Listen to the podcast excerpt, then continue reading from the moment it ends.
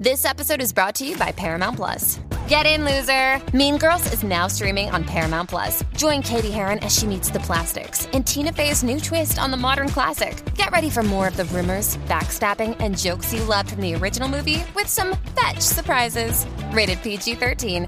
Wear pink and head to ParamountPlus.com to try it free. Welcome to Fright Night. She just goes a little mad sometimes. Wolfman's got nards. They're coming to get you, Barbara. Whatever you do, don't fall asleep. We have such sights to show you. You're listening to the Jersey Ghouls. Hey, everybody, What's up? and welcome back to another episode with the Jersey Ghouls. And bitches, there is some double double toil and trouble up in this piece because the third crone has joined us tonight for our discussion of sexy vampires. Mary, welcome. Woo! Sexy vampires. This is a discussion I am here for. Yep. I have hot takes. I have so many hot takes. I'm going to cause chaos, confusion. We're going to fight it out. I'm excited. Yes, so obviously, sexy vampires. Tonight we are talking about the Twilight series. I the only thing sexy about that movie is the werewolf kid. I like me him. Really? yeah, obviously, per the thumbnail, we're not talking about the Twilight series. But I will say, when the Twilight series came out, I, I was I'm, I'm I was here for Robert Pattinson and his sparkly dong. Like I would touch it. I would touch it. Like color me, you know, AC Moore craft queen. I would touch a glittery dong if it belonged to Robert Pattinson. You know It how does. glitter you would get there, and do you know how hard it is to get glitter out of your carpet, let alone your carpet? Carpet? we are not talking about the prickle of Twilight Peni. We are talking about 1994's interview with a vampire and 2013's Only Lovers Left Alive, which we started. I got to be honest with you. We started out with, I pitched this as let's do a sexy vampire show, but I have so many deep, profound things to say about both of these films that s- sexiness is barely like just one layer of all this. Before we get into this, I just need to say I am shocked and appalled that the sexy vampire discussion is not including my absolute favorite, which, as we already discussed, are the What We Do in the Shadows vampires. They're sexy in a truly human way.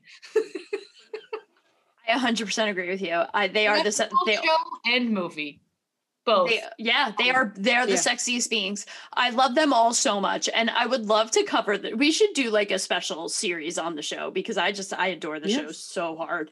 Um, but yeah, no, you're right. It's fair, and there's a lot of sexy vampires out there. I mean, I would argue that of all the horror genres, this is the one with the most probable chance that I'm gonna have. Uh, not only my normal adrenaline rush, but also another certain feeling while I'm watching the movie. That is sadness because I'll never be eternal. because Tom Hiddleston will never look at me that way. No, you will And that makes me that sad. That And yeah, neither- that makes me sad. yeah. the question with eternal life is I'm only going to accept it if I get to become instantly beautiful and cool, like vampires always are. If someone came up to me now, I'm like, well, it's basically going to be you with better skin. I'd be like, I don't want to get stuck with this for eternity. like, I'm fine and all, but not hundreds and hundreds of years fine. Like, um, I think I've talked about it on the show before, but there's actually a book series based on that. It's called Fat Vampire. It's very funny. You know, uh, guys, I think we might be onto something here. Nothing would make me more motivated to lose weight than if a vampire walked up to me and was like, I'm gonna bite you. You have three months. Like to be your best self. right? Like we should do this as an exercise program where we're like, we will make you a vampire if you lose 25 pounds. And then, then it would be like because think about it, if you really were gonna be a vampire three months, wouldn't you be like, I'm gonna fucking really Oh, yeah, I'm calling. Shaun T, No, no, and we're gonna do insanity like right now. here's what would happen. I'd say, yeah, no, absolutely. I'm so committed. And then like three days in, that Five Guys burger is calling me. And you know what would go through my head? Well, I mean, Am I sure I'm gonna be a vampire? Do vampires even did he prove it to me? He just said he was a vampire. What if it was just a random bomb that bit me? And then I'm just denying myself a hamburger for no reason. Because my life's a lot shorter than I expected it to be. Yeah. Oh no, I'm the forever optimist where I can absolutely do a hardcore three months because once I turn into a vampire, I can eat an entire bag of pizza flavored goldfish and it will not have any effect on me on whatsoever. That's long term goal for me. Depends on the vampire logic. Some vampires can eat real food, in which case my my I'm gonna go, you know what? Screw it. Am I gonna care? Humanity's just gonna be a feed bag to me anyways. I'm gonna eat all the garlic pizza I can now. That's true. Yeah, I, my rationale would be like, there's plenty of like chubby middle-aged vampires out there. Um, they'll be my friends. Like, obviously, like you know, Robert Pattinson's not going to want to hang out with me as a vampire, but like, I feel like I'll find my tribe. You know, it won't be Kiefer and Jason Patric, but it'll be you know. I put in all that work and did all of that, the Robert Pattinson would want to hang out with me anyway. What if Robert Pattinson's a dick? And I'm like, wow, I put in all that work for you, man, and you're just Or- sparkly peni in more ways than one. Or the thought that all that's standing between me and some sort of higher level of living is three months of hardcore working out is really a myth that I'm just going to perpetuate in my own head. Three three months of hardcore working out that you haven't decided to put in already when your life will be a lot shorter. it's so great. It's so perfect. Oh man. All right. Well, now that we've covered that, uh, Interview with the Vampire, 1994, directed by Neil Jordan. I gotta tell you, I love this film, and I know that it's just nostalgia, and I realize that it's problematic at times. But God, do I love this movie? I I need to send a shout out, personal shout out to one of my very best friends, Jenny. Her and I have been together since we were like four years old. This is one of her favorites. This is a movie we've quoted all the time. This is a movie we have watched endlessly. And like I cannot watch this movie and not associate it with her. So blanket shout out to my homegirl Jenny. Aw, I know, right? Jenny's pretty cool. I'm, I'm here gonna for it. do kind of an opposite. Um, and make not really a shout out so much as so one of my problems with both of these films and talking about sexy vampires is that so my sister loved Brad Pitt in Legends of the Fall and Daniel Day Lewis in Last Mohicans. So I grew up with long haired pretty boys gracing the walls of our shared room. And she was boy crazy from a very young age, like worryingly so. Like my parents were like, "Oh man, you can't be this into grown men with long hair." Um anyways, because of that, I have never been able to get past long hair, especially long-haired Brad Pitt, because I just it's just never been a thing for me. Every single why does every single vampire in these things always have to have long flowing locks? Like, does nobody get a haircut anymore? Like, you wouldn't like wouldn't that get annoying? Also, your hair is gonna get matted and gross and it can't grow back, right? So I don't know. I, opposite of the shout out. Sorry. Fuck you, Julie, for ruining long-haired men. No, I'm with you. Long-haired men don't do it for me in in the most traditional way. Yeah, like for the most part, as as adorable as all these actors are in this, and even Tom Cruise, who I usually cannot get over my hate, my like burning hate fire for him enough to like enjoy what he's doing. Uh, even he in this, I'm like, okay, adorable, Lestat. All I want to do is cut his hair the entire time. Like I just want to take scissors to all of their heads, every single one of them, right down to Antonio Banderas. Like I just want, Oh. I just want to cut you know, all their maybe hair. maybe my heart is just stuck in 1993 with all of my grunge rockers. But I love the long hair. Although I can say, I think when Marissa and I were watching this, I had said that, you know, I was never like Brad Pitt fangirl. Like when everybody was doing the whole Legends of the Fall thing, I was like, that movie looks boring. Like I, I was not into it at all. Boring. It was. Bo- I've never seen it, so I'm gonna say, yeah, go ahead. Um, but in this movie, uh, uh, there's something about his ridiculously square jaw and his long hair. Oh, fun fact about his ridiculously square jaw. Yeah. They would take them and uh, hang them upside down, Uh-huh. Like him and Tom Cruise. And when Yeah. all the blood rushed out of their rushed to their faces, they would stencil in the extreme features. So that's why their faces always looked weird. and not like their own faces. I read this huge article about like yeah, how miserable they were on set. And one of the things that made them super miserable was that every time they were about to be on camera, they would hang them upside down for a couple of minutes and then they would chisel the face after all the blood had rushed to their head. See, that's honestly, that was gonna be the other thing I was gonna say. They all look weird to me. And I just, it doesn't like, okay, okay, sure. Brad Pitt is not somebody that's necessarily on my short list, but he's a, he's a good looking guy. So Yeah. Tom Cruise, and I agree with you wholeheartedly on that one, Marissa. But they're good looking guys. And I just every this is one of the movies that I'm like, how did you manage to make them look off putting? And I think maybe it's because you're you're so used to seeing their faces as they are, and they don't look normal, and they don't look normal in a way that feels I don't know. It didn't feel natural. Like I, every time I watch the movie, it bothers. Well, isn't but doesn't that like in itself make perfect sense? Like would they look like, you know, humans, but there's something just slightly off. Something slightly off-putting. It's the predator and the prey thing. Like to me that makes what you said is yeah, it's that because they are the hunters. But I would, I would, and again, um, and to be fair, I, the other reason why I have more difficulty with movies, I did like some of the actual books, and so the portrayal in the movie is very like, not different, not very different, but distinctly different in the sense of. So for me, it was always a they're supposed to be alluring like that, not a weirdly uncanny valley kind of reaction, not a like. Wow, I would be on, on guard around you. I'm supposed to be like, holy crap, they're, do you know what I'm saying? Like, they're supposed to be more predator, but in a way that's that's baiting, I guess, than Yeah. just a No, that makes sense. Although with Brad Pitt, I don't think I'd be on guard in this movie. I think I'd pretty much just follow him around naked and just be like, please, to be fair, please. even weirdly off-putting Brad Pitt. If he would I'm gonna seriously go after her, let's be honest, I'd be like, what? Oh no, this movie was so quotable. Marissa and I literally we we watched this movie together and we were literally just quoting this movie while watching the Oh, movie the really were. entire time. There's so Um, many great weird off m- quote. Like there's so many, and you said it. You were like, man, they del- they hit their delivery of so many things so perfectly. But I think it's they hit it like with too much gusto, but it makes it somehow work. Like I love so many of the lines where he's like, "Don't make me do something I cannot." Like it's just they go from zero to five thousand, and I'm here for it, like in a cheesy way. They are. I've I've you know what I've been I've been holding it this whole time, Marissa. I mean, can we talk about the greatest quote of this whole entire movie, the greatest delivery, the greatest moment of this whole movie, Marissa? Jacki, Yes, Marissa. yes, we can. because Jacki, this place is cursed. Damned. And yet your master is the devil.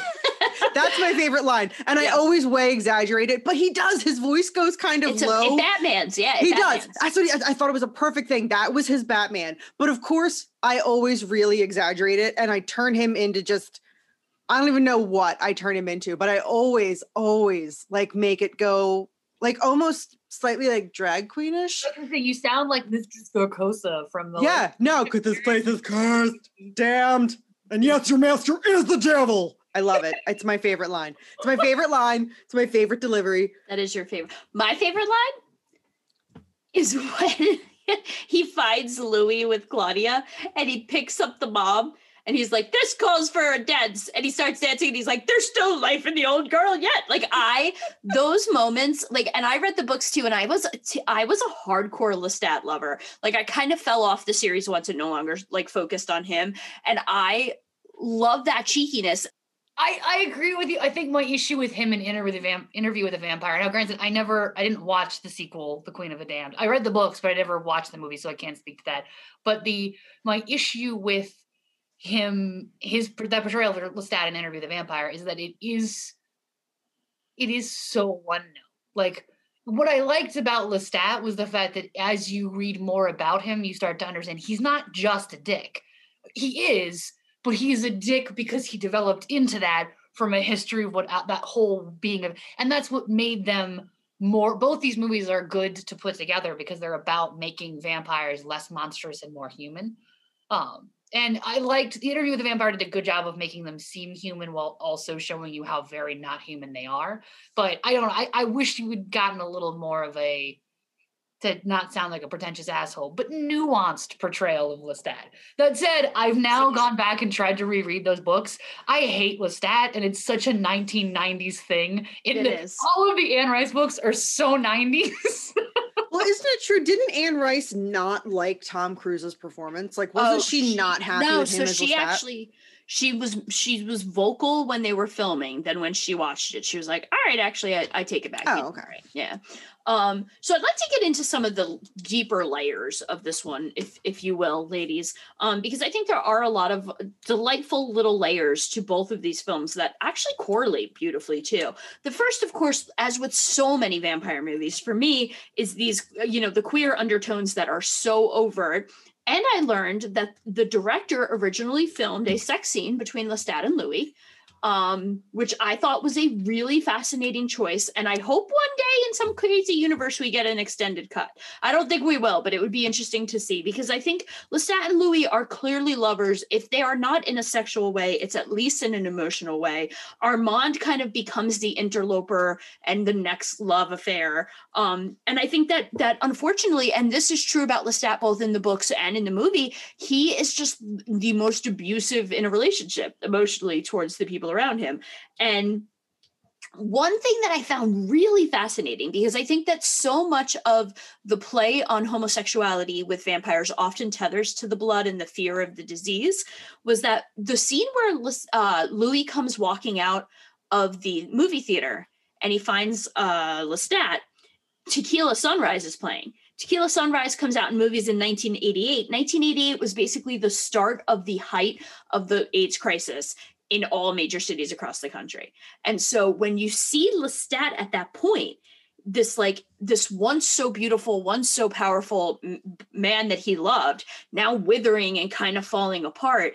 I, I think the the theme here about the devastation of the diseases and like the devastation of the modern times to the this group is is an undeniable kind of wink and nod to uh, like the homosexual crisis of AIDS in the 80s. I think that in the film comes like I don't get that in the book. I'll be like I do get the the, the homosexual obviously, but like in the film it is I think you're right in the sense of I was going to say Interview with a Vampire always seems to have that sort of overtone in the same way that Only Lovers Left Alive immediately makes me think of heroin addiction. 100%.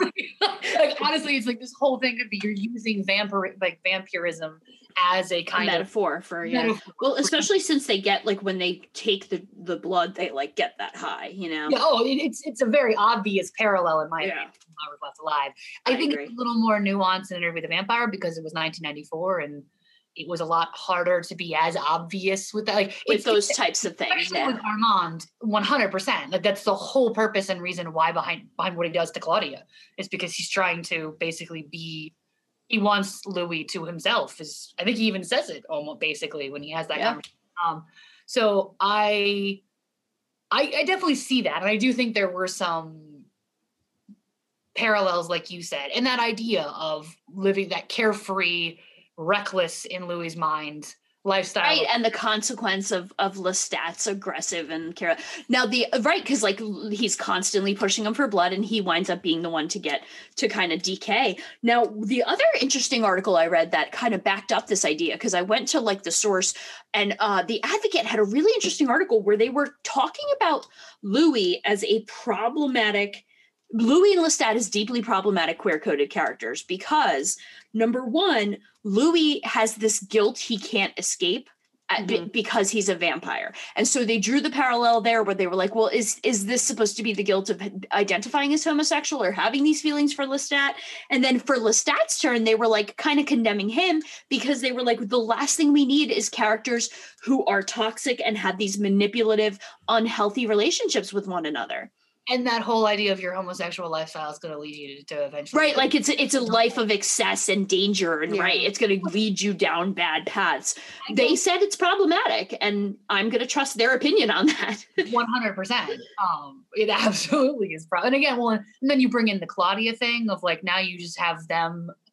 The gay couple adopts a kid that turns out Adopts to a kid to like, come on. Well, the trope of adopting a kid to save a relationship just Yeah. made me giggle in any in any case. oh, I, Um, There's there is a lot, but I do think Louis is problematic in the sense of he immediately is like, "Yes, make me a vampire." And it's like, "Oh God, what have I done?" And you're like, "Well, like." so the, the I, I want to pose a question. Speaking of Louis saying yes, I want to pose the question of consent to both of you because it was something that I thought I was going to be able to find some interesting articles about with this film and with this book series because Lestat goes out of his way to be like, I'm going to give you the choice I never had, right? And Lestat very much likes to throw in Louis' face that he wanted it. I think it's like the most quintessential victim blaming bullshit ever because he asks Louis in a moment where Louis is in no position to give actual true consent. It's like it's like asking someone on like as they're about to die or they're in grave danger to make a, a serious decision that's going to impact the rest of their lives is problematic to me. I'm going to disagree. Okay. Because only because the whole first 10 minutes of the movie when Louis was human all he talked about was seeking death. it's what he wanted. He said that I wanted death. The guy had a gun to his chest, and you, do you lack the courage of your conviction, sir? Shoot me. Like he wanted death. And the fact that when the moment came where Lestat said, I have drained you to this this is this is the final countdown if i if i stop and i walk away you are going to die or i can turn you make you young forever make you hot to trot, the choice is yours. I'm giving you the choice. So he had the choice to die, which he expressed that he wanted several times in the beginning of the movie. But notice he expressed because he could never pull the trigger, you know, metaphorically speaking. He he balked every time. Like I think that was one of Louis's weaknesses was that he was too afraid to just die.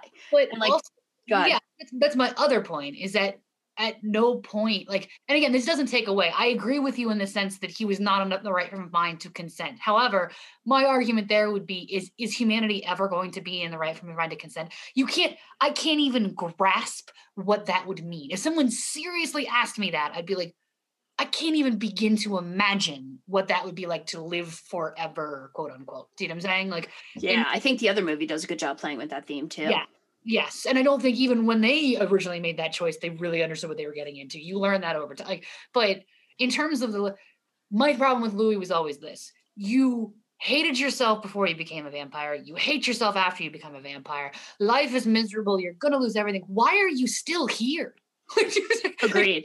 At any Agreed. point, walk out in the sunlight and it's all over, man. Right. Mhm. Mary, you bring I'm up, not trying to push that, but like, bring up the the rabbit hole that I fell down that I'm so excited to tether to both of these films, and that is the the point of human existence in uh, as in terms of philosophical uh, greatness. So I'm going to I'm going to start you guys off with a little quote from one Mr. Nietzsche. He basically said, "Man, the bravest of animals." And the one most accustomed to suffering does not repudi- repudiate suffering as such. He desires it, he seeks it out. As long as he is shown a meaning for it, it is a purpose in life, the purpose of suffering. The meaninglessness of suffering, not suffering itself, was the curse that overlay mankind, right? And that was uh, Nietzsche on what the like the the purpose of life is. He said it wasn't the suffering that drives us crazy. It's when the suffering doesn't have any advanced meaning. And that's when you lose an ability to live a meaningful life. And so Lestat, if in, in that way, Lestat becomes, in my humble opinion, basically like Nietzsche's superhuman, right? It was like the Ubermensch. This idea that, like, an individual who truly overcomes society's norms, overcomes the suffering, becomes truly authentic, and owns the horror of the world will reach super zen like amazingness. The movie missed the point of Lestat. That's that's my thing. Is like you you Lestat is not happy. Like and he's not and he's not doing it from a sense of zen like lack of suffering. See what I'm saying? Like I right.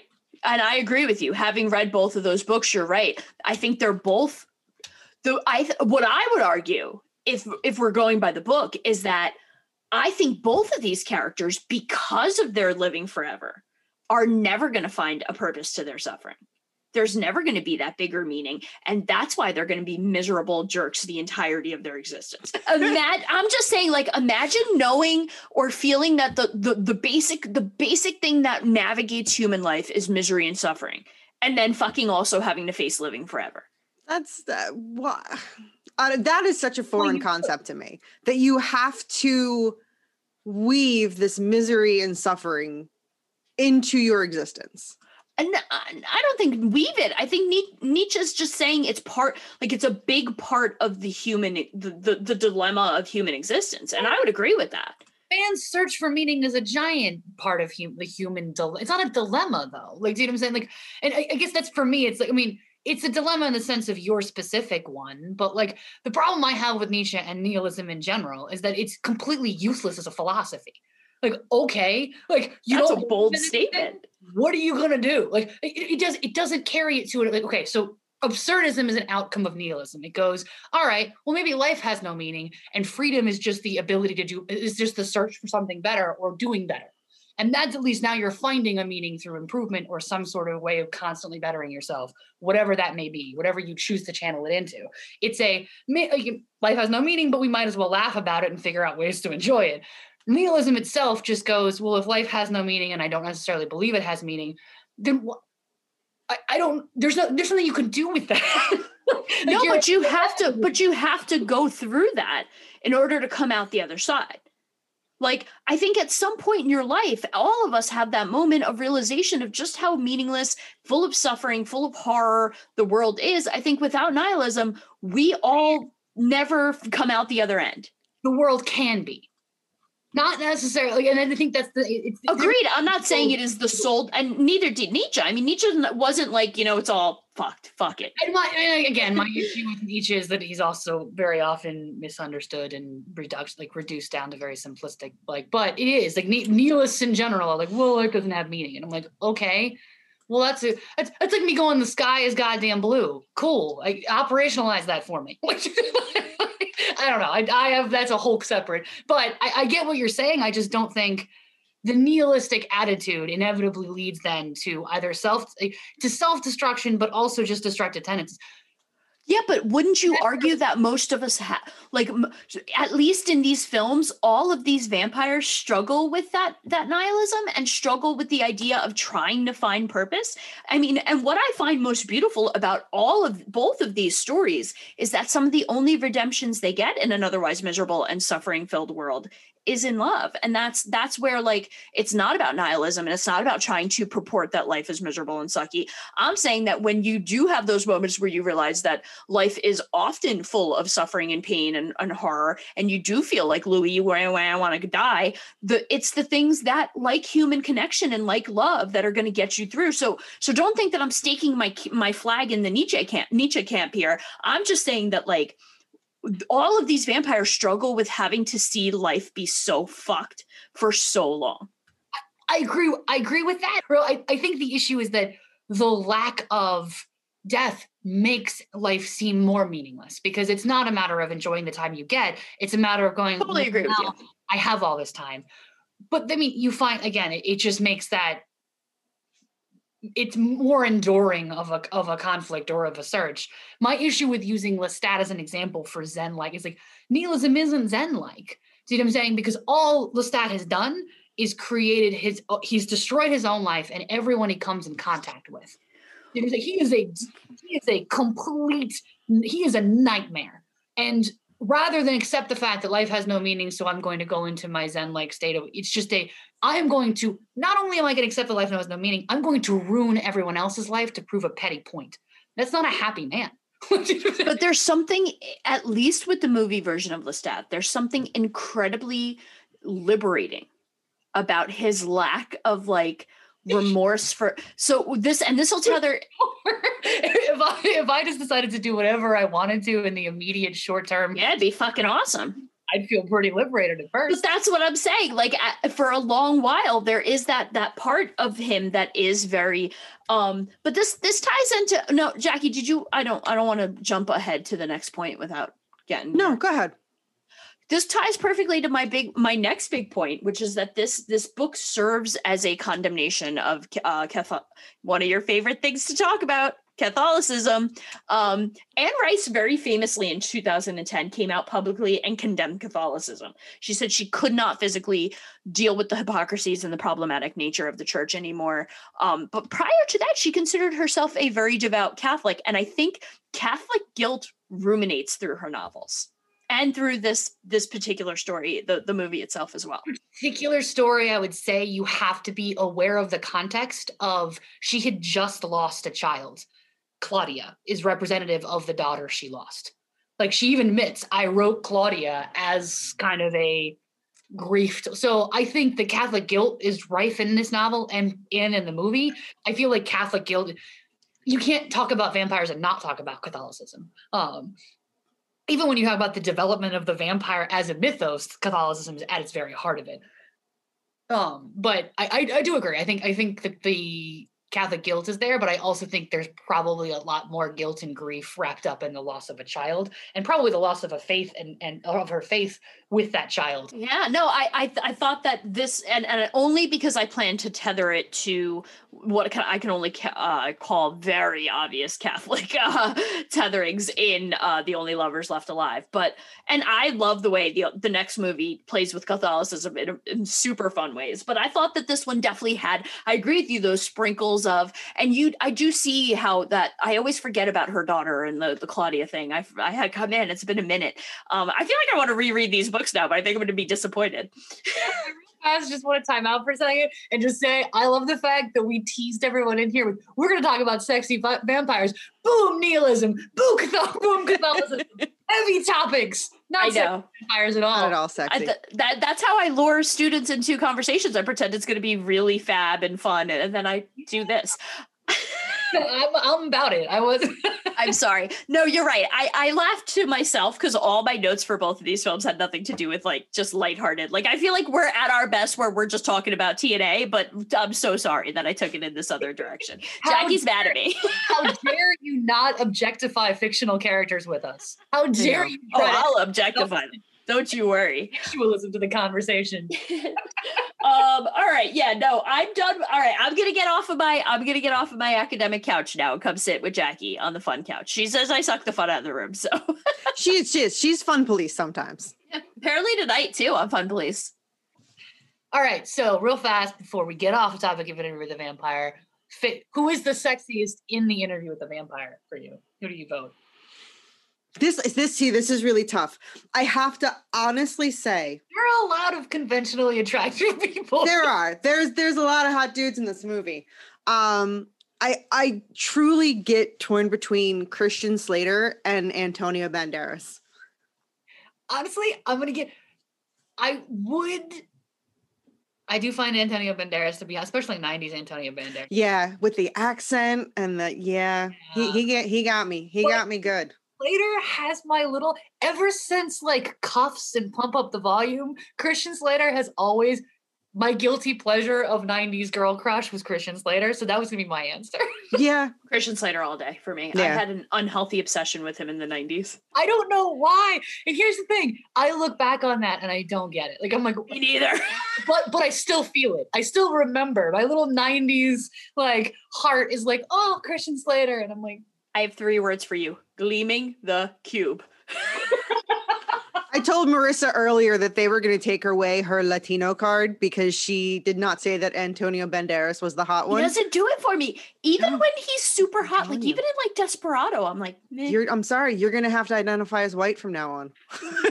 how dare you I'll be honest, my problem with that is that there are a ton of like actors, like Hispanic actors, that are way hotter than Antonio Banderas, in my opinion. And even at that time, Yes. so it's like watch it. I'm always a little bit like, yeah, like come on, let let's throw some love to some other really hot Hispanic actors. But um, no of course they got antonio banderas No, Uh, that's what I said. I'm like, you know what? It's the it's it's not even so much. I mean, he's very attractive in the 90s, oh, he but was. you you got that accent. You've got that burning desire. Like he wants to tear apart that family just to get Louis to all himself. And I'm just like, okay, okay, Armand.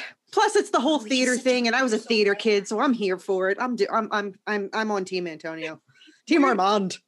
The th- I'm sorry, also a theater Armand. kid, which is why I'm like, I know just how needy Armand's gonna be. I'll pass. like, So true. That hot, and you still need so much validation. Yeah. Yeah, he is a hardcore theater kid. Yeah. Yeah, Tell me I'm pretty. Quick, quick. Pay Quick. attention. Pay No, attention to me. all Pay attention. How good am I? Right? How good am I? And is crying. You're like, oh god. yeah, no, all of them are too high maintenance for me. All three of them. Oh, yeah. Um, and then even the Christian Slater's character would probably irritate me too, unfortunately. I would really, of all the vampires in this film, the only two I say I would I would say I was interested in hanging out with were the dude who mimics him and walks up the wall because he seems like a good time, man. Like Stephen Rea's character is really awesome in this. He. He's knows what to fucking evil as shit, but he is not in the way that Lestat is. Like but in a delightful way. like Lestat is is evil, and like Mary said, he is out to ruin lives. But there's something kind of charming about it in a way in the movie. But Stephen Rea's character, he is just evil because it is fucking fun. And let's just 100%. ride this crazy train of evil. And I'm gonna he I mean, the moment he saw Louis, he's like, Yeah, I'm gonna kill some shit. Like he knew exactly what he was doing, and I loved it. Knew that they had quote unquote killed Lestat. Killed. Yeah. Like, Also, maybe they should do their vampire homework a little better. but what? They should do their vampire homework a little better because he was still alive that whole time. Just saying. Yeah, I don't know that they cared entirely. Yeah. I do Yeah, agree. But you- I think Santiago you could- was like, you could love still be arrested for attempted murder. Like it's not like I didn't actually kill him. Oh, okay. don't. Unlock the handcuffs. survived and struggled through anguished pain to recover. You're like, oh, okay, that's still not good news. He was burned. Fair enough. Fair enough. You make a good point there. There was some stuff I don't know why after almost 30 years of watching this movie, I don't know why there was shit that I finally picked up on on the last viewing that I had never picked up on before. Because we all grows up now. I guess so. I have I swear, I swear, and it makes me feel like such a fucking dumbass. But like I never, ever, ever until Marissa and I watched this movie on Saturday, never picked up the undertone of the relationship between the slave and Louis. Never picked up on that ever. And at one point, like, you know, we're watching it and she's like, Oh, you know, you don't come to the slave quarters. And she's real familiar and she touches them. And I look at Marissa and I'm like, I've been watching this movie for 30 years. Are you telling me there's some shit going on between them? And We she both was had like, the same reaction. yeah. Yeah. And she was like, holy shit, me too. How did I miss that? I don't think I'm dumb. I know I like I play this dumb character on this TV show, but like I don't think I'm actually an idiot. But how did I miss that? Like that was so obvious. And now I'm like paying attention, like, what the fuck else did I miss? I'm not even remotely surprised because like age 11 through age mm, 24 me was extremely naive. So I'm not I am not shocked. The cynical bitch you see before you today was really something that came about in my 30s. Uh, Well, but it's also, I mean, when you watch it when you're younger, you're not. It, it's subtle enough. You wouldn't necessarily, I think. That's and fair. I you know, no, I can't use that excuse. I watch this movie like twice a year. Really? Like, oh, I see, have haven't no excuse. I like like that inclusion though because it drives my point home, which has always been my issue with Louis, which is a lot of people think he's supposed to be the good guy, and I'm like, there's no good guy. Louis, Louis, actually, in my not worse, but he's as bad, if not a slightly more annoying to me because he's a bad guy that just tries to convince you he's a victim. And you're like, no, like no, you you chose to get involved with all of this. And yes, sure, life was hard. There are a number of excuses why you're like this but you be you have done all of these things of your own volition. Do you know what I'm saying? Like you really have. Like Oh, I, I, you're right. I, I have a soft spot for Louis, though. I think he tries to be better. I empathize with all of the characters. This is only because I have to assume in much the same way that when someone dies of a drug overdose, I'm like, there's more to it than just that decision. There was a whole life of, and not everything. Yes, you ultimately make your choices, but mm-hmm. I can empathize with the factor that those choices might have been made a whole lot harder by your circumstances. Now that we ruined all the fun, let's move on to the only lovers left alive. I just want to real fast say my takeaway from Only Lovers Left Alive. and I'm I like some Jim Jarmusch movies. I'll put that out there. I right do too. I'm a Jim Jarmusch gal. I'm not a Jim Jarmusch gal. I like some Jim Jarmusch movies. This movie in particular, the entire time, why could I not stop going? Jim Jarmusch is the director equivalent of Holden Caulfield from Catcher in the Rye.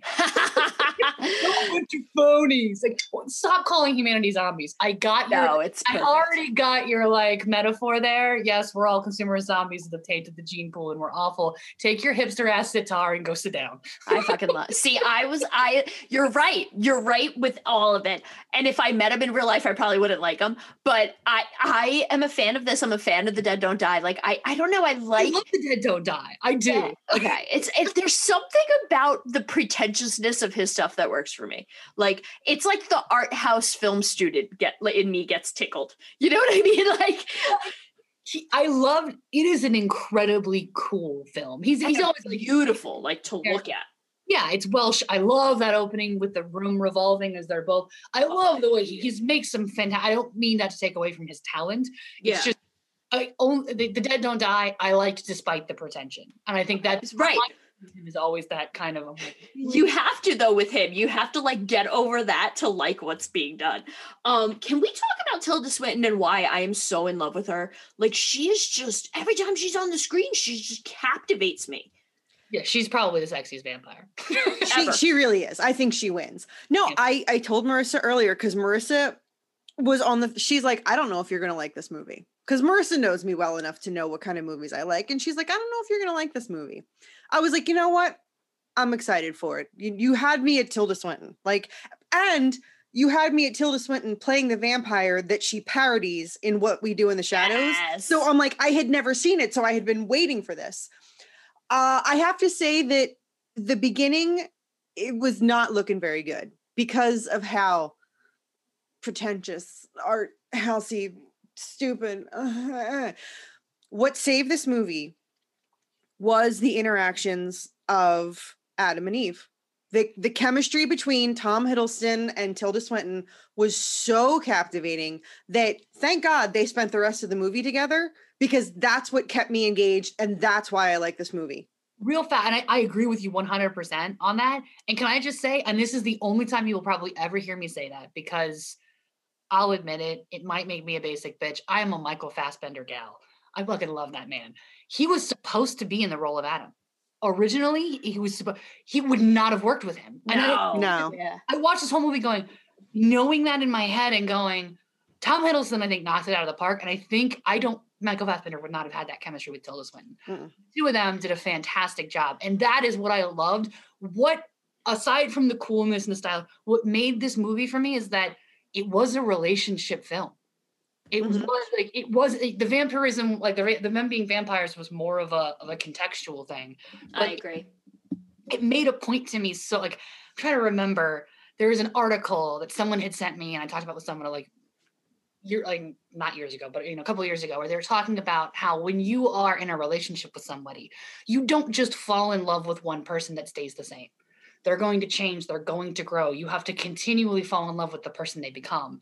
And I kind of like that this very subtly makes that point. The fact that they're living in a distance. She's what, like 3,000 years old, and he's like 500 years old. And Mhm. they're at different places and like how that kind of how they're constantly together and constantly somehow apart and changing is is what made this movie i don't know i really liked that aspect of it and i thought they had great chemistry when i did not expect them to i'll be honest i Yeah. when i heard the pairing of them i was like yeah this movie also the other really really good thing about this movie is this movie had like the high fidelity badass level soundtrack. Oh god oh, like the music in this movie is absolutely fucking bananas and like i could listen to the soundtrack all day. This was this mu- the music is so good. The music is so fucking good yeah i mean that's he, he's so decidedly cool like Oh God, right? Like Right? there's It's just also so a bit bored. like if he were like the college radio dj like i would have absolutely slept with him on the first date Oh, like that's same. how cool it is See, and that's what pisses me off. It would have been the guy that I'd be like, if you could just dial back the pretension, I would rock your world, but I can't look myself in the mirror because I know what you're thinking. No. Like, like i'm sure you have the other half of your face underneath your hair if we could just yeah. we could just comb your hair yeah. could we comb your hair can we I- just Get out of your face, honey. I was never cool enough for that guy to talk to me. So I don't even, I've never even in my head gathered whether or not I find those types of people attractive because I'm just, that is like a different, like arena of, of type of guy that I never even tried for. Um, I'm self aware, y'all. All right. But here's, This was all assuming I would be. I just never. Oh, see, I was the one with the pair of balls that would just walk up to a dude like that, like, "Hey, what's up? Got Yeah. a cigarette? I wish I was that, but I was the You person. to talk about Charlie Parker or something? Like, that's a cool vinyl you got. Like, yeah. No, I'm the one that's ballsy. It would just just walk up to a dude and start talking to him. Wish I did, and everyone always thought I would, but I was like, no, because what if they say yes? And they're like, then I have to let you in my life, and you have to know things. I haven't factored in all of the variables here. yeah, Mary, you are deceptively unsmooth in that arena. Like where whereas like when I first met you, I was like, damn, that girl's gotta be like a clutch wingman. And it turns out you suck. When you get behind the like, oh, here's the, I am a clutch wingman. Yeah, am no, I, you're right. I should I should say you're you're terrible. I your your I am not a maverick. I am a goose. You're not the pilot. You are. You're not a maverick. I Um, want to be a maverick so bad, but I'm just goose. Ah, Getting ready to hit the eject button at any moment. So I have to I have to admit I agree with both of you. I think the, the the relationship between the two of them is the beautiful beautiful thing that binds everything together. And when we talk about this idea of suffering because she goes to him cuz he's like kind of suicidal, right? Mhm. And and it is their love and it is the the the comfort that they bring each other and that that gets them. So I this struck such a, co- a a chord with me this film because living and being in love with a person who lives in existential crisis all the time. Someone who looks at the world and sees how terrible it is and gets physically and psychologically affected by that. I I related so hard to what that's like and it was so personally like triggering for me and I read this article that almost bordered on criticizing them and was like it's weird they they don't live together and then they like eh, they're like too comfortable all the sex scenes are off off scene they almost act like brother sister sometimes. I couldn't disagree disagree more with that. I think that when the longer you're with someone the more comfortable you get the more the love and this the, the sexuality of it evolves and it's not always it's it isn't always going to look like a hot steamy relationship. I'm sure there are moments where matt and i interacting looks more like a brother sister goofing around and i don't mean that in like a gross way i mean that in like a i am so comfortable this is my soulmate this is the person i've spent the past 20 something years with i can be every version of myself with him but i also understand that his his soul and the beauty that he sees in the world is what carries me through and vice versa so the love story in this film to me was just one of the most profoundly beautiful things i've seen in a fucking minute No, I, I, and I think there's, there's definitely a point where you're like, and I, I always feel like when I hear that, I'm like, you know, there's a difference between sex and intimacy, right? right, right. Yeah. You but like sex real and not intimacy know each yeah. other at all. Like Yeah. I was like, and you can have profoundly intimate moments that aren't necessarily steamy. Like you're saying, and a relationship should probably have both. Like depends on what you're into, I guess. It's also like I, I always feel like the a lot of people I think want sex to be I don't want to say a performance, but I think it is. Some people, some Yeah. people get off on that, which is fine. But like at the same time, I'm like, really being intimate is when you can have sex and laugh about something that happens because sex can be weird and Agreed. weird things happen. It's human body. Like, you know what I'm saying? I don't know. It's just that thing of like being able to laugh about it and still be sexually attracted and not just have to have this. I have to be in the mindset of sex and feeling sexy. You can be sexy in a lot of different ways. You can feel. I don't know. That's, that's the whole line of thought. But when you have sex with somebody and you wake up the next morning and you're not worried about the fact that like you have no makeup on, that your breath smells like ass, that you're, you know, like you don't care how you wake up the next morning and neither does the other person. That's that's that's intimacy. That's wonderful. That's that's true love. i agree vulnerability. I think the first time you both have a stomach virus and you live in a one bedroom apartment is true intimacy. Like those kinds of things, you know, where like it's like you you get past those moments. I mean, Jesus, I, um, the man has watched me give birth to our children. Like I don't. I still don't understand how he finds me even remotely attractive after that. Like I feel like he was try. He must have had trauma from because I didn't see that end of things, and I was traumatized. But that's if you want to talk about it on a chemical level, like not not, to be me and just remove. like you want to talk about on a chemical level, it's because there's two different aspects of it. Like there's a chemical and a hormone that gets released with that initial bubble of a relationship. And I think every relationship when you get into it has that bubble where everything is perfect and like you don't want the rest of the world in and you're just so like and that's that bubble that initial like sex is like you're constantly like want to have sex all that stuff everything is perfect.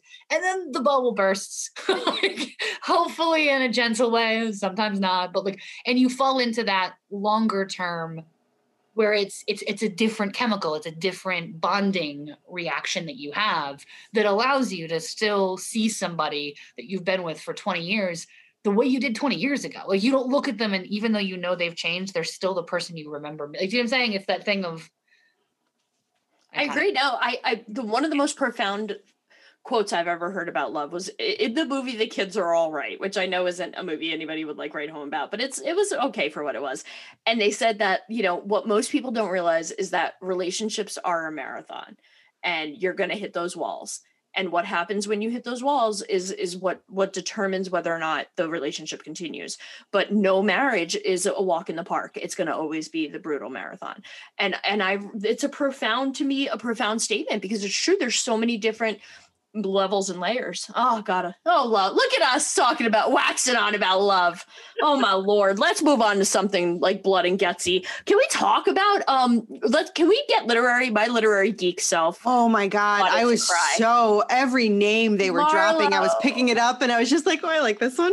And I So, like. Jar- Jar- and Byron and Jar Jarmusch is famously and like anti-Stratfordian. He like does not believe that Shakespeare existed. But and usually I get really annoyed, but he John Hurt was so fucking adorable that I was like, oh. i okay, Christopher Marlowe, it is. and, and, and I get the whole Christopher Marlowe theory. I don't know that I, I don't understand why it's so easy to believe Christopher Marlowe wrote them all than it is to believe that another man wrote them all. Like at that point, I'm like, I can more sooner believe that maybe William Shakespeare had a lot of ghostwriters. well, Christopher Marlowe had the education. That's the big argument usually. I mean, sure, but I, I, I don't. Again, I don't necessarily. I, I don't know, and I don't know that I have a dog. But you're right in the sense that it would have annoyed me, except that it's John Hurt. It's so cute, right? yeah. he was and and just like the right like i just love the this is the sappy doe-eyed in me too like the theme that like if you find that passion that drives you through that's all you need for a meaningful life like years after shakespeare still got credit for everything he's still trying to write he's teaching the other guy how to write like i just oh god i loved him in this so much and then did you see their their passports were daisy buchanan and stephen for portrait of an artist as a young man also when she packed the suitcase with the books Oh my god. girl. I, I was, was like, like- I wish. Yeah, I loved that it was like Don Quixote next to Infinite Jest, which Infinite Jest in this film paired together like mwah, chef's kiss, beautiful. Um, and and and I, it's funny because I always hate. I I have a love hate relationship with Wallace, but you can't deny the beauty of some of his work. A lot of people have a loving relationship. I mean, he understandably so. He's a- problematic at best but oh. but i also you know and and like yeah i i love this this deal this idea of like these two so first of all i love the backdrop of tangier and detroit as a choice because it's like detroit during its worst late 90s falling apart before anybody gave a shit that it was falling apart moments and then tangier which i only imagine i had to like I don't know enough about, but I imagined that it is struggling with some issues as well. Um, and then the music as another thing that can get us through. Oh shit. All right, my last um big thing is the fact that they're named Adam and Eve. I, I obviously I, I thought this was a reference to original sin. And the question that I have though is like is is what is the movie trying to say that humans are always going to be the forbidden fruit or are they trying to say that like we can't help but rec- like because at the end they they drink the blood to survive but then they're creating two new vampires right So that wasn't supposed to be biblical. it wasn't No, I had read that um that kind of just was happenstance. That really was not intended to be Adam and Eve, you know, In Bible warriors. I didn't think it was necessarily supposed to be a biblical like they I didn't think they were Adam and Eve, but I thought that the choice of Adam and Eve as names Naming them, yeah, you can't. is, is a meaningful choice in the sense of you're trying to I I assume like I just I feel like the Adam and Eve is not something that somebody would have brought like see what I'm saying? Like I, I don't know. It just, that just seems like a weird thing. If I were to think of a girl named Eve and then be like, what should I name the guy? I'm not gonna go Adam, but not for biblical reasons. I'm gonna go, mm, if I want to avoid the biblical reference, I should name him something different. Like but now again, it's I'm not Jim. Based on Mark Twain's The Diaries of Adams and Eve. So it was more Mark Twain reference than a biblical reference. Yeah, that's and that's what uh hipster Magoo claimed in interviews. He was like, I don't understand why people are reading biblical references into this because Yeah, you named your you characters Adam and Eve, Adam and you Eve. dipshit. Yeah. Like that's where that's why I say I wouldn't like him in real life if we met because I'd be like, then don't name your fucking main characters Adam and Eve and have them be very much in this Eden of their own and have them like the forbidden for being the live human. Like, don't shut up, Jim I Jarmusch. just, I just had to look this up to confirm. Mark Twain's The Diary of Adam and Eve are about actual Adam Actual Adam and Eve. in the Garden of Eden. Like it is a biblical story. Yeah. And the fact that he said that, like, oh, it di- I didn't, it didn't even dawn on me until we were filming it, and at that point, what are you going to do? I wish you hadn't told me that because now I just Really? right now that makes you want to punch Really? him in the face. Yeah. Yeah. like too bad and i'm gonna enjoy my I, the hours of untethering what it could have possibly biblically be referencing Yeah. and, yeah, and you could suck it jim jarmusch Here's the thing. It is. If you're trying to make a reference to the diaries of that, you either have never read it, in which case, why are you referencing it? poser poser hipster, or you have read it. You know it's about. It's literally diary entries of a man and a woman in the Garden of Eden. It is Adam and Eve. So you are making a biblical reference. I don't get to go. Oh no no no no! I'm not referencing the devil. I'm talking about Lucifer from you know the uh, Paradise Lost. You're like that is the devil. Sorry. i betcha he didn't even read all of infinite jest i betcha he got halfway and got bored like i did I guarantee you he never read Don Quixote. no who has though But I, I liked the fact that the reason those two are paired together is because I, and again, I might be reading too much into it. I felt like Eve was a little bit of Don Quixote and he was a little bit of Infinite Jest. I totally agree. Yes, I totally Yeah. agree with you. I think I think she had a certain well, it was funny because I loved the scene. It's such a little scene, but when they drive by Jack Black's house and she's like, Oh my god, I love him. I feel like she has moments of such humanity. Whereas he's always like Mr. Cool, like, you know, like when her sister comes, like she she just has these little blurbs of like really excited, happy, which I feel like are her humanity still shining through. And I the other th- beautiful theme in this movie is just the theme of the energy crisis because like this idea of like depl- like when they are completely depleting because detroit is such a perfect example of just how fucked up our country is how much we're depleting our own resources. And then you juxtapose that with them having the the tainted blood and the idea that like they're running out of their energy and their source of life too and and and how we can't even get clean water still in fucking detroit. And it's like it's just it was a beautifully done metaphor and i don't think he i'd hope he wouldn't deny that metaphor too the jackass but he like i just thought it was so poignant and so powerful and the no marlowe's death scene i was like tearing up with them. I was i was having all the feels bro. And then at the end when i thought oh, dude i thought they were gonna die i was losing my shit a little bit i'm not gonna lie you guys i was yeah, like I was I was kind of nervous for the tragic ending, and I'm like, no, no, the whole thing is about their love enduring. Like I love, and that moment uh, when she looks at the pic, their wedding picture, and she was like, oh, our third marriage. Like they just go through like a century and then get married, and then go through another century and get remarried. Like these bitches renew their vows like nobody's business. And like I love when the sister comes and fucks shit up and they he never holds it against her overtly like I don't know it's just they're beautiful together. I mean, I, I, I liked, I have like, as characters, uh, obviously, and I think that's, I, they have their flaws, they balance each other well. And I think that was the, the, I, I agree with you in the sense that it's a, they had a fundamentally, I don't, I guess beautiful relationship is the, is a good way to put it. I always feel like beautiful is like, cause there were the relationship that I also felt were probably not as, it was painted beautifully, but you're like, "Mm, that might also not be a like actual in actuality a beautiful thing. But um, it's well again, I have I have issues with um Adam more so than Eve. Um, but again, he's also I don't blame them for the desperateness of their circumstances. I sorry, I know exactly what you guys were talking about about you know the tragic ending and being. I will say I the whole time in classic twisted me fashion just kept thinking you said they were left alive, Jim Jarmusch. Don't fucking lie to me. and he is very literal with his titles. So really. And that's why I was like, you said the dead don't die. Spoiler alert. like so in my head, I was going, come on, man. You said they were left alive. They better be. Yeah. alive." And then I saw the kissing couple, and I was like, don't you fucking pull this little joke on me. it wasn't those lovers.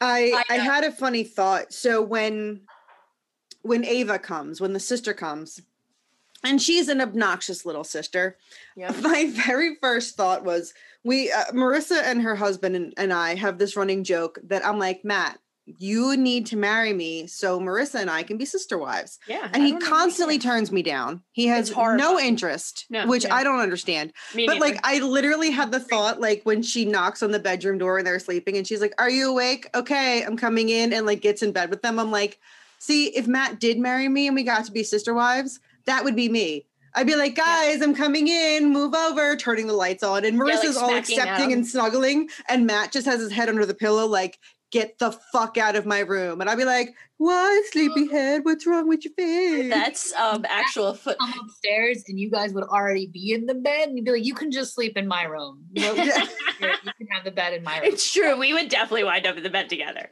But I don't on the know why little that, spoon. that was my that was my instant Watching thought. I'm like, that's what it would be like. It's true. no, it's so true.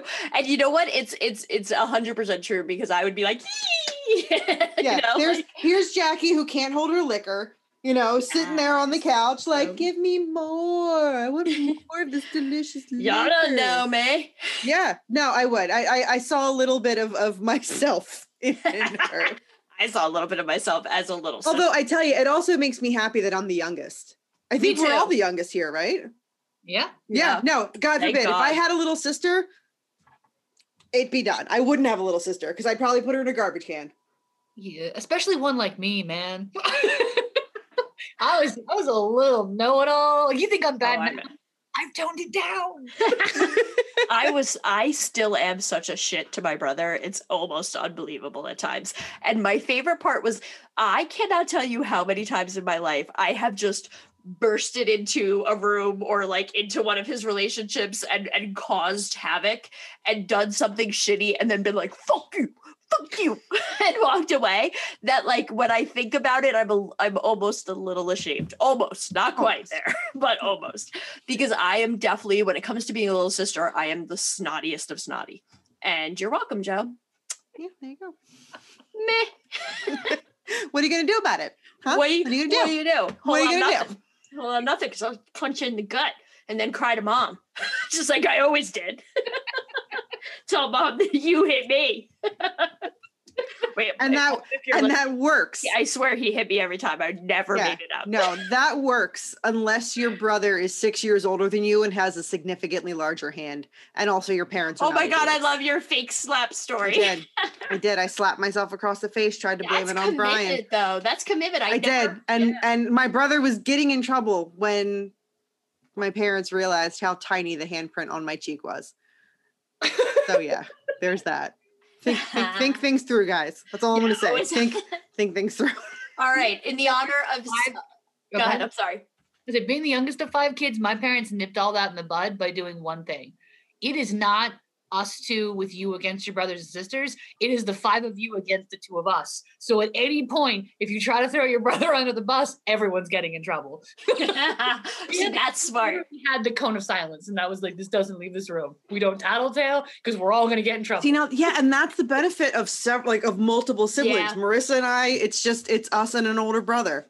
Yep. So the the the benefit of a tribe is something that we are not privy to. Mm-hmm. we are we are clannish. We Yeah. literally destroy each other, and then the moment like somebody outside the clan is like, "Do you think that maybe you're like, what did you say about my brother?"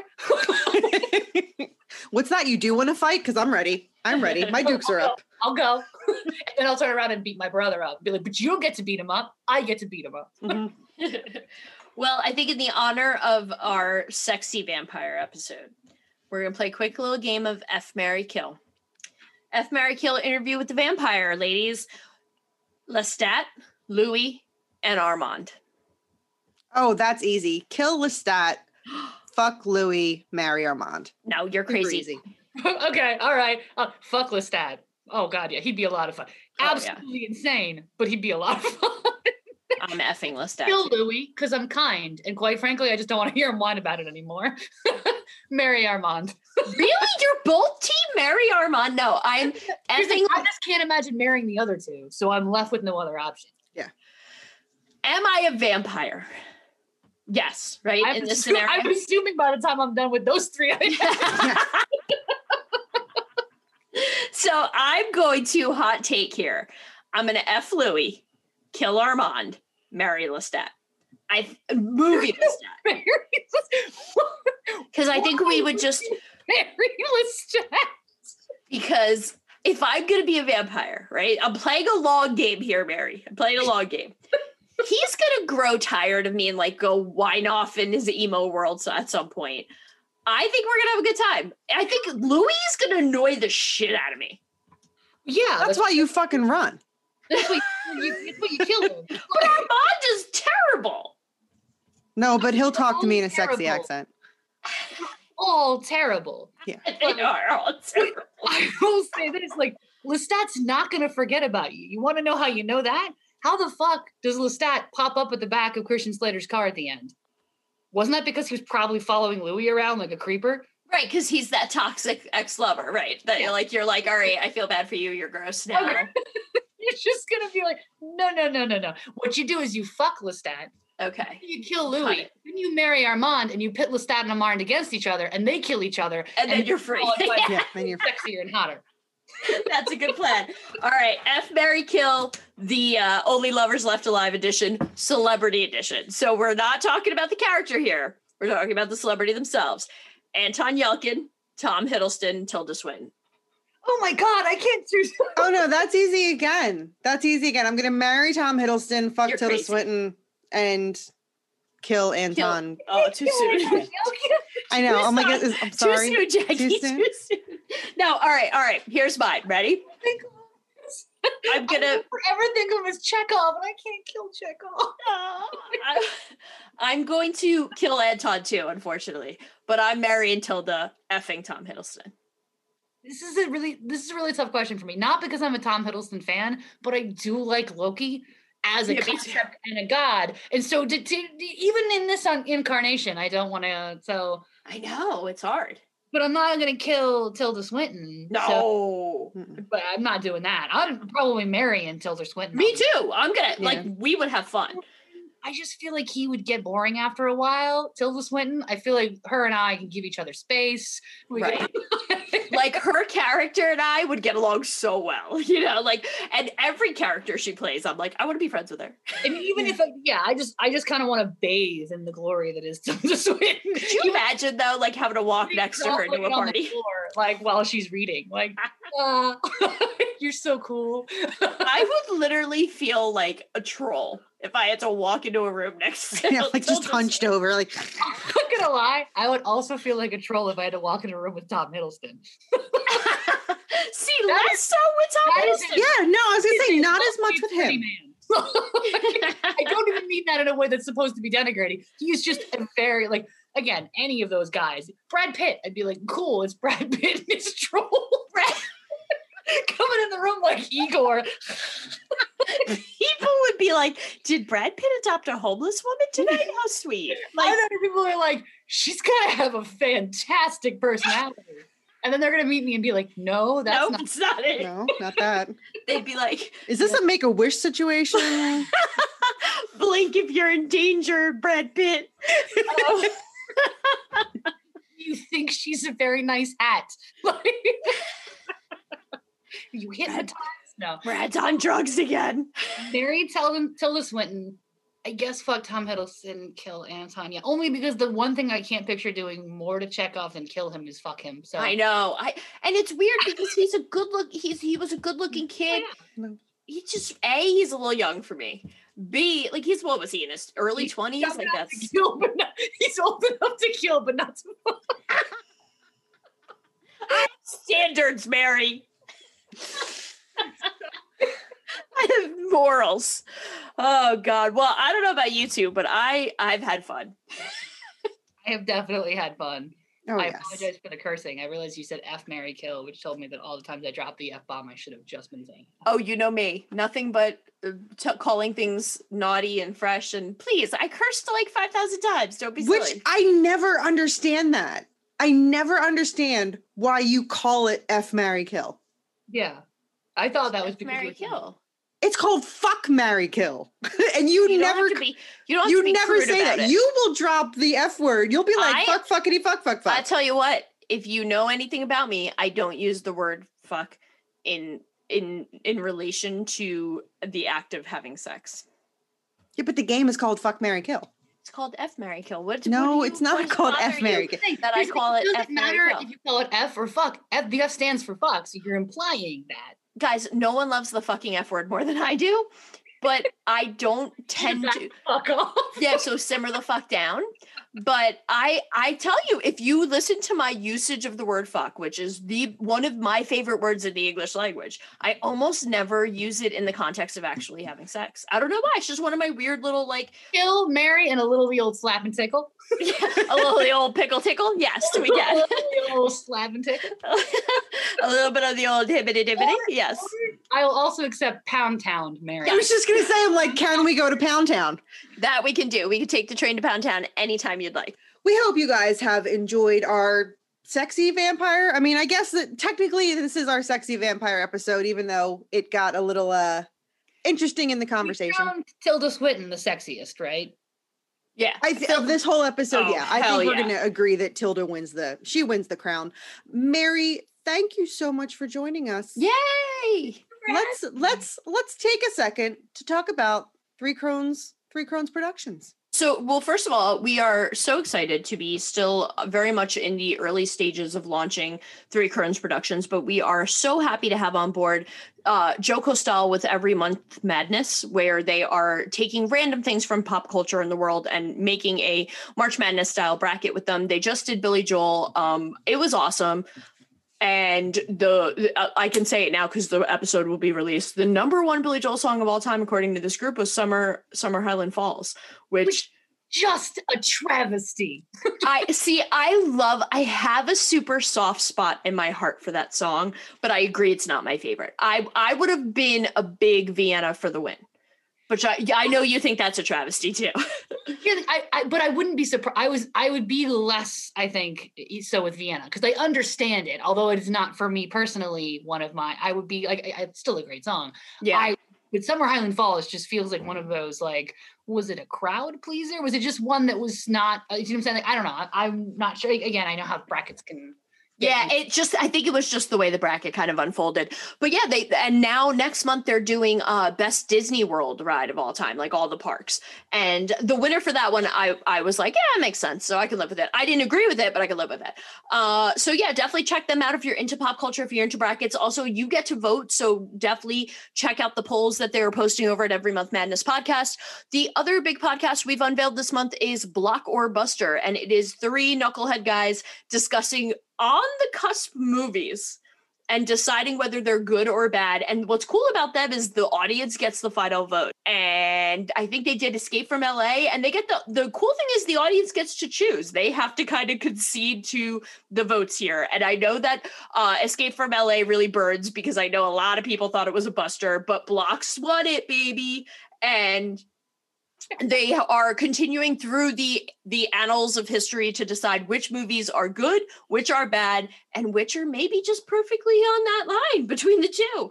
And i think next up is snake eyes which I'm I'm curious to see how the vote goes on that one because So that's a it doesn't thumb- matter. It's a Nick Cage movie, so it's an uh, automatic thumbs down. thumbs up. It's an automatic automatic thumbs up. But anyway, guys, thanks for tuning in and thanks again for supporting all of our endeavors here over at Jersey Ghouls and Three Crones Productions. And stay tuned because the ghouls and the crones have united and we are just getting started. So thank you guys, and we will see you next time. Bye bye. Bye bye. Sleep all day. Party all night. Nothing like nocturnal waves, 24 hour shades, party power.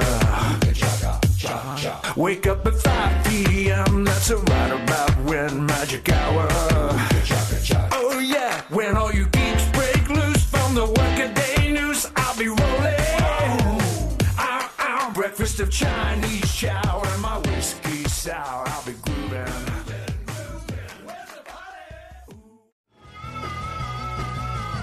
You're listening to the Geekscape Network.